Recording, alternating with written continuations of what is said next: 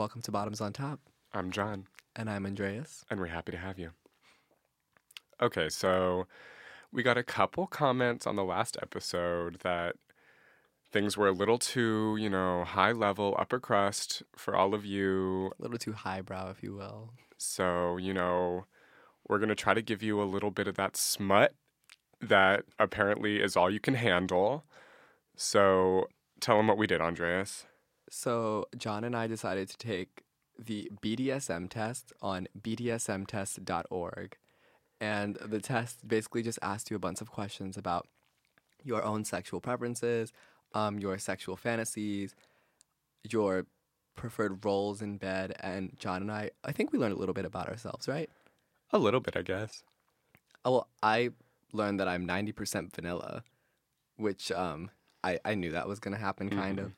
But I also learned that I'm 75% boy girl, which, um, which means that I mix childlike innocence with naughty sexual curiosity. And I don't know what gave me that reading.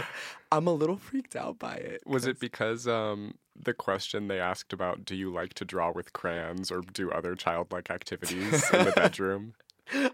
I think I said no to that. Okay. But Was it a hard disagree or a somewhat disagree? It was definitely a dis- disagree. I don't disagree or agree, okay. but I also like. So you like a little bit like to draw in no, I coloring just books said in the I don't bedroom. know. It's Oh, like okay. okay. if I'm in Barnes and Noble and I see a coloring book and I don't know, like maybe You get I like a little half chub from that. oh my god, no. But like if I don't know, like I I bought a coloring book before, I just never used it like in the bedroom like that. But what'd you get, John? Okay. Um so I got 92% rope bunny which Can you define rope bunny for our listeners, please? I guess it's like um like tying up or whatever. Oh, okay. Which- But why bunny? I have no idea. And then 87% submissive, which we all saw coming. Yeah. I got 61% submissive. Joyce, our producer Joyce, also took the test. Do you have your results pulled up, Joyce? She does. What did you get? Joyce is 63% a masochist. So you can reach her at podcasts at the dp.com. Yes. Also, something that like I also got 49% brat, which I think that a regular personality test also would have given me 50% brat. Like, I think it's part of my personality. I think you're right. Well, I hope that was enough sexual drivel for you animals out there who that's all you want from the gays is for us to talk about douching. We're And- more than that. We're more. But But are we? No. Are we are. we'll give it to you. If it's smut you want, it's smut we'll give. we're we're a people's a people's podcast. Now that we've got that out of the way, um, we want to give a shout out to a listener we have. So, this is a student of a former high school classmate of mine, Olivia Dollywall, who is a teacher um, in a high school in South Dakota on the Rosebud Indian Reservation. And her student, Dante Trujillo, is a listener of the podcast. So, we just wanted to shout out to Dante, give him some love. Shout out to Dante. Thanks for loving us from South Dakota. Really appreciate it. Which gets me thinking, having only met you like within the last year, Andreas, I don't know what you were like as a gay little high schooler. Oh my. What was I like as a high schooler? So, um, just to characterize myself, I definitely just give you a picture, like visually, I had braces for three years.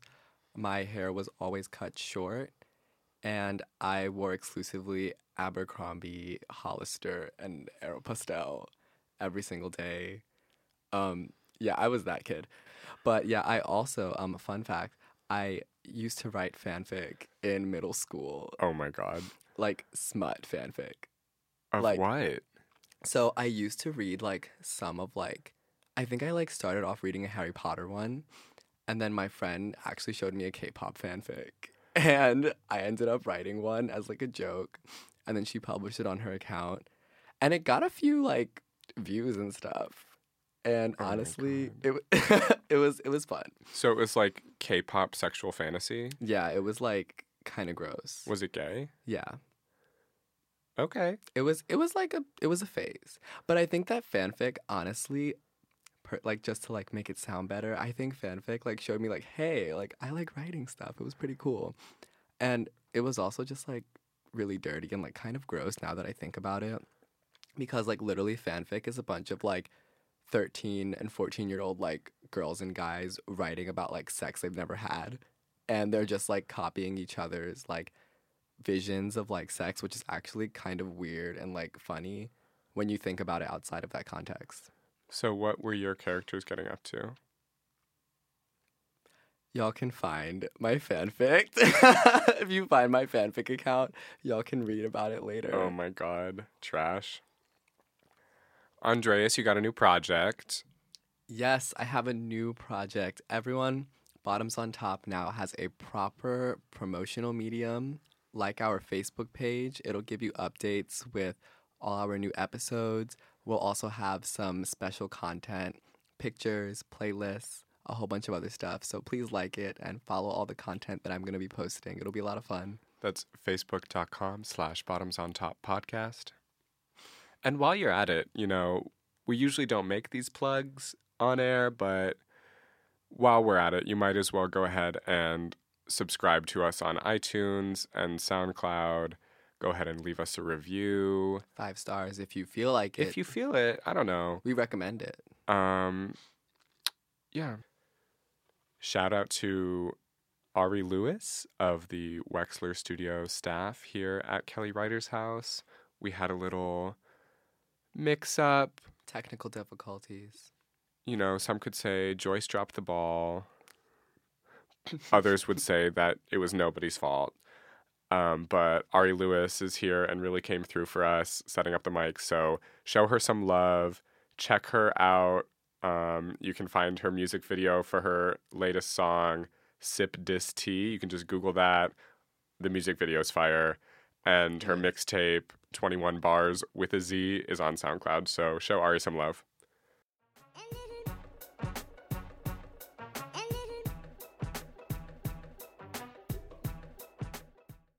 Two weekends ago, John and I went to Yale University with a bunch of other Penn students, and we attended the IVQ conference.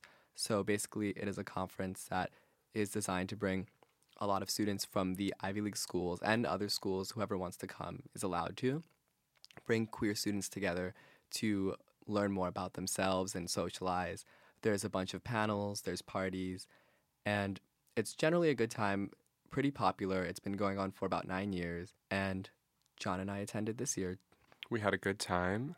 We coined or we uh, inaugurated our new catchphrase, which is "Okay, Demi." Okay, Demi. Which comes from a it's a Jezebel article, right? Yes, Mhm. which we have referenced before on this podcast about Demi Lovato, and I would say it's like a, a stand-in for a sure Jan type of response. So go ahead and uh, start using that as you as you see fit.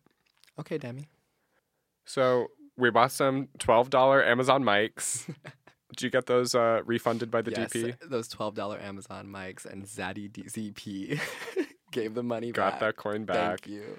So we brought those to IVQ and we have we recorded a couple clips, talked to a few people, so that's what you're going to be hearing throughout this. So here's us at the beginning of the weekend.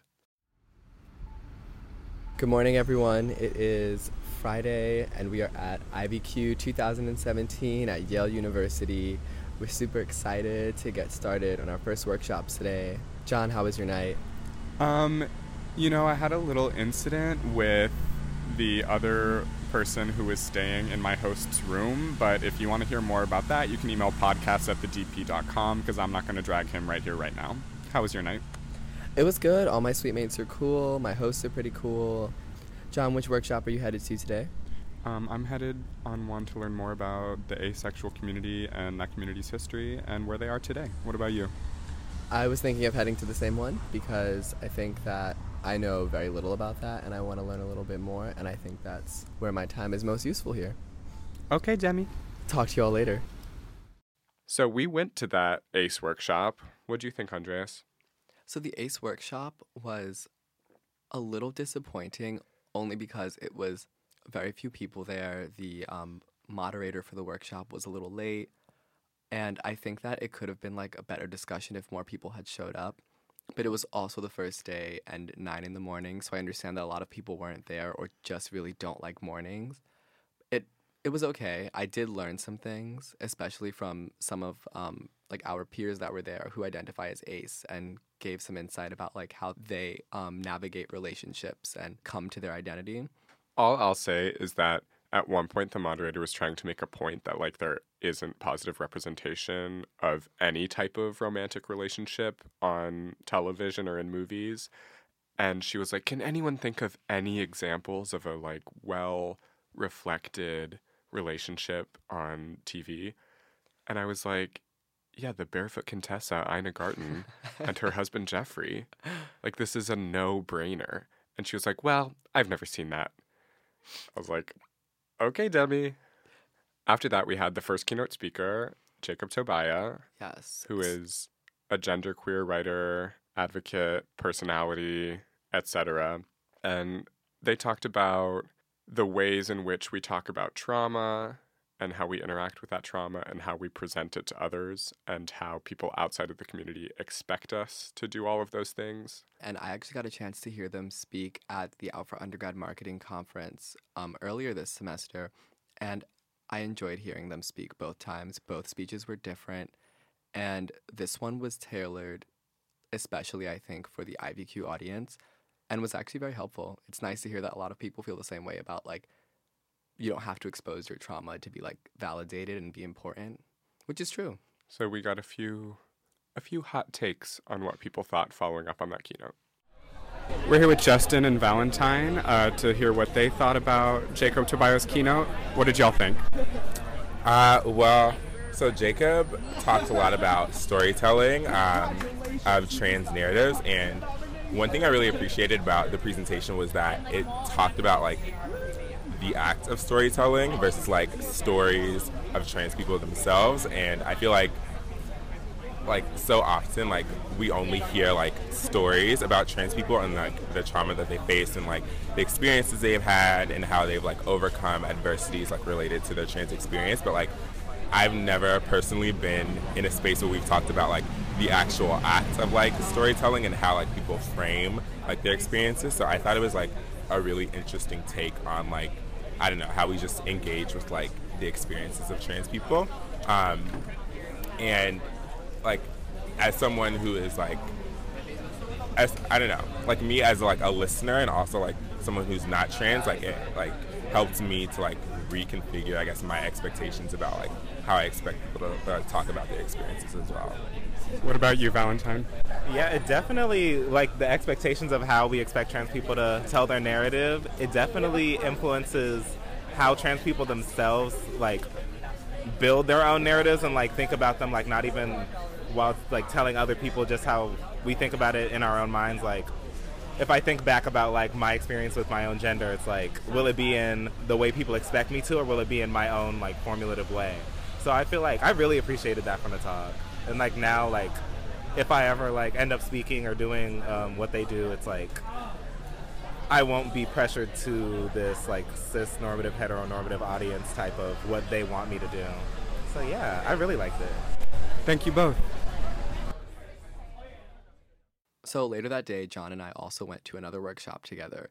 It was, I think, called the Love Seat, and it was moderated by a trans woman who's also a sex worker. And it was about basically how to do things that normal that aren't like normalized, but do it safely. So basically, how to combine drugs and sex, how to carry out sex work safely, things of that nature. I personally really liked the workshop just because of how open everybody was in it about their own personal like sex habits, drug use, and things like that. I will say some of it came off as a little problematic to me. There were like some substances and some practices that I don't consider safe at all. And I think they were talked about in like a very positive light and were almost being normalized. And I don't know if I agree with normalizing certain drugs and like practices that have been proven to be detrimental to a lot of people. What did you think, John? Yeah, I felt the same way. I thought there were a lot of good tidbits, and I think like it's important to think about these things, but I certainly have never like been in a space where like meth use is like outwardly seen as a positive like thing. Um, so it's like I'm gonna give that one a little thought, but I think I'm still gonna come on down on like generally don't do meth, but maybe that's the government talking. I don't know. I agree. I wouldn't. Don't do math, kids. That's a message from Bottoms on Top. but anyway, so that was pretty good. and after that, we had our functions, our nighttime functions, the famed IVQ parties. Yes, we got our Josh. Yes, we got our Jush together. I loved most about the weekend, like how the Penn Gays like went to every organized party the minute it was scheduled to start, and like took up the whole dance floor for as long as we could before other people got there. Like- that was show stopping. I was so happy when, especially the first party we got there, and we were all just like, this is our space. We can do whatever we want. And it was just so much fun to be with like all the Penn gays. At one point, it was just Johanna and I on the da- on the entire dance floor, and we used the entire space. I was doing floor work. I have bruises on my legs, on I remember that floor work. I was a little, so the second day party, I was a little like less lit than the first day. I think I was just really tired. But it was, both of them were a lot of fun. They were. So we had a chance to talk to some people who were not part of our little Penn Gay dance clique about what they thought about the nightlife at IVQ. It is Saturday morning of IVQ. John and I are here for our second day of workshops. And we're also here with Jose. We're going to ask Jose what did he think of last night's social events and how fun has IVQ been so far? Um, uh, last night was fun for me because uh, we had like we had affinity spaces as like pregame mixers. Um, so I went to the queer Latinx one. Um, it was, it was just nice to be with people that are you know part of my culture and that listen to the same music and you know kind of just have that experience and be comfortable in that environment. Um, and then I went to the party afterwards, and it was just fun to be like in a, just a, really queer space. Um, uh, it was just really kind of exciting to be around that many queer people and to just, just feel comfortable, like I said, and be here and just keep learning. Thank you, Jose. Right now, I'm outside with my friend Tevis from Columbia. We met at O for You Marketing Conference, and now we're both here at IVQ. Tevis, what did you think of last night's social events? I mean, honestly, it was a fun space um, for the first thing, but it just reminded me a lot about the hookup culture that exists at Columbia and in New York City, and that's something I wanted to escape for this weekend. And then just seeing all of the individuals, just like it seemed like that was the ultimate goal instead of having fun with a lot of queer people was just like someone find someone to make out with or like have sex with at the end of the night. And so for me i wanted to escape the hookup culture that exists in new york city and that exists at columbia university new york university all the kinds of places there. And last night just wasn't the kind of environment that i envisioned. Okay, so Andreas, given what we've just heard, it wasn't all great. I know you had some thoughts on um, the organized pre games, if you want to share. Yeah, so they have a lot of pre-games for different groups there. So they had one for women, one for members of the Latinx community, um, generally people of color as well, and lots of and a few other groups within like queer. And personally, for me, I just never really feel that welcome in specific spaces just because I am mixed, and I feel like sometimes I either feel like I'm performing or people are not accepting me which most likely would not have been true if I went. But I do sometimes avoid spaces like that because they divide people up in that sense. Yeah. I think there are obviously like pluses and minuses to both because if you have everyone in the same room, maybe you're building more of a sense of community, but also, you know, the white gays are going to be the white gays. That's like what it inadvertently does, Right. basically. And So- also, I wanted to hang out with you, John. That's true. How am I going to leave you? Like, Don't leave me. We also heard a little bit about the hookups. There was a lot of diffmo going on. there was a lot, a lot of diffmo, and I think that on a note on the diffmo. A lot of people have this idea that like a diffmo like may mean something that you like are like choosing one person because you guys started like diff mowing or just grinding and I'm like it's 11:30 my girls are waiting for me my gays are waiting for Yes. me and I have to go dance with them and that's what's going to happen Yeah, people try to go and like first person they get to make out with them, they're like trying to leave with them. And I'm over here with the message that it doesn't have to be that way. Then we had day two. day 2 was good so I started late day 2 Yeah, I woke up early, bright and early. I pulled up at 2 o'clock More workshops. Um, I had one of my favorite workshops that day speak on it. Yeah, so it was a workshop on um, create on making creative communities. I think it was great, and I think what made that workshop great was the fact that it was actually a workshop. It wasn't like a lecture. It was people coming around telling you how you can improve the work that you do, seek out other queer people who will elevate you, and also critique your work as well. That was a big thing that we talked about how to find a good critique. One of my points was that, um, especially in relation to if you're writing about something that someone doesn't know about, they most likely will love it because they don't know how to critique it, right? So I brought up the example of the Grindr article I wrote like four weeks ago, basically about how I think that some straight people really liked it, but I wanted to hear more gay critique because I know there's something that could be better, but it could only come from a certain community. And sometimes it's hard to find that community. They gave some good advice. I like that. We also, that day, after all the workshops were said and done, had the opportunity to talk to the three chairs of IVQ. Uh, so we'll let you listen to some of what they had to say about the conference. Okay, so we have the chairs of IVQ, Kyle, Lane, Nicole, and we're just going to ask them a few questions about what goes into making a conference like this and what they had in mind in the planning process.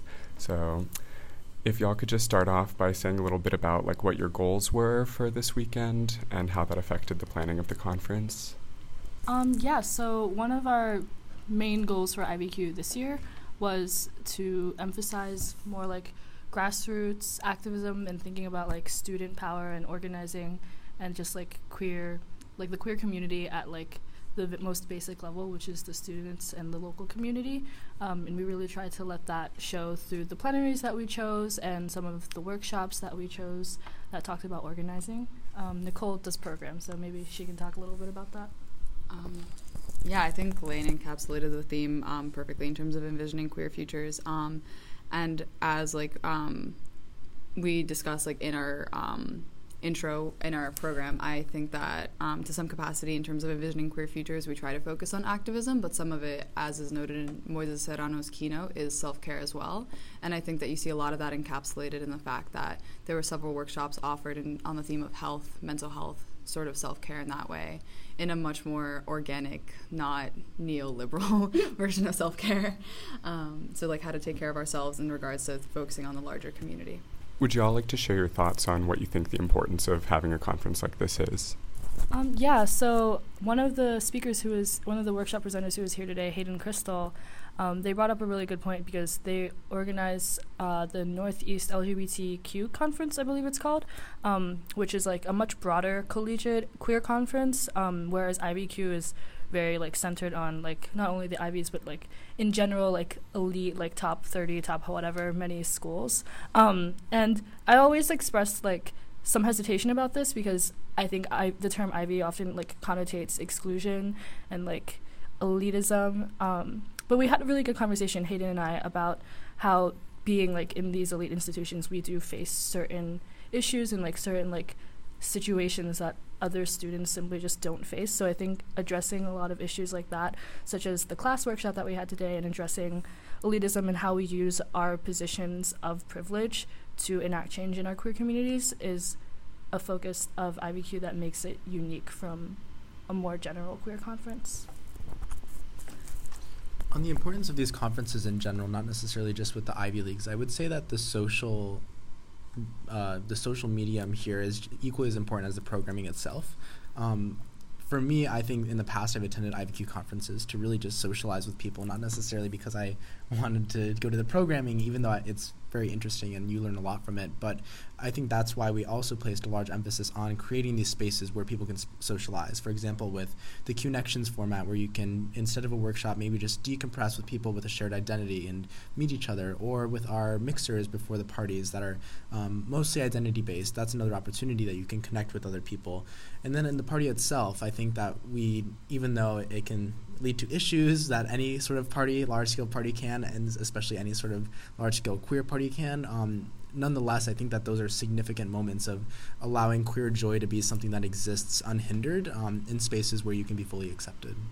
Okay, so now that all the programming is over, do you think that the goals that you set out in the planning of this conference, like, were more or less achieved? Like, are there things that you're proud of that you saw over the weekend, or things you wish had gone differently? Yeah, so I think that from a logistical standpoint, the programming went uh, smoothly. I'm curious to hear what people found about the Q, like uh, felt about the connections and sort of these affinity spaces and um, how they were different from just uh, IVQ as a space, as a queer space in general. Um, I'm interested in also just seeing what people, how people reflect on IVQ or this specific IVQ in the long term, um, just because I think the conference has like a certain reputation in the fact that, uh, in the sense that people focus on a lot, a lot of times like the social events and those things, and obviously people form relationships through those. Um, but just if they have any long-lasting impacts or influences from the workshops, um, yeah. Thanks, y'all. We appreciate it. Thank you. Thanks for listening to Bottoms on Top with myself, John Holmes, and my co host Andreas Pavlou. If you enjoyed this episode, feel free to subscribe on iTunes or SoundCloud. We record in the Wexler Recording Studio at Kelly Writer's House, and we want to give a special thanks to the Daily Pennsylvanian, our producer Joyce Varma, and Andrew Ellis, who provides our theme music. You can find him on SoundCloud as Dummy Fresh. If you have any questions, comments, concerns, or conspiracy theories, feel free to email us at podcasts at thedp.com. We'll see y'all in two weeks.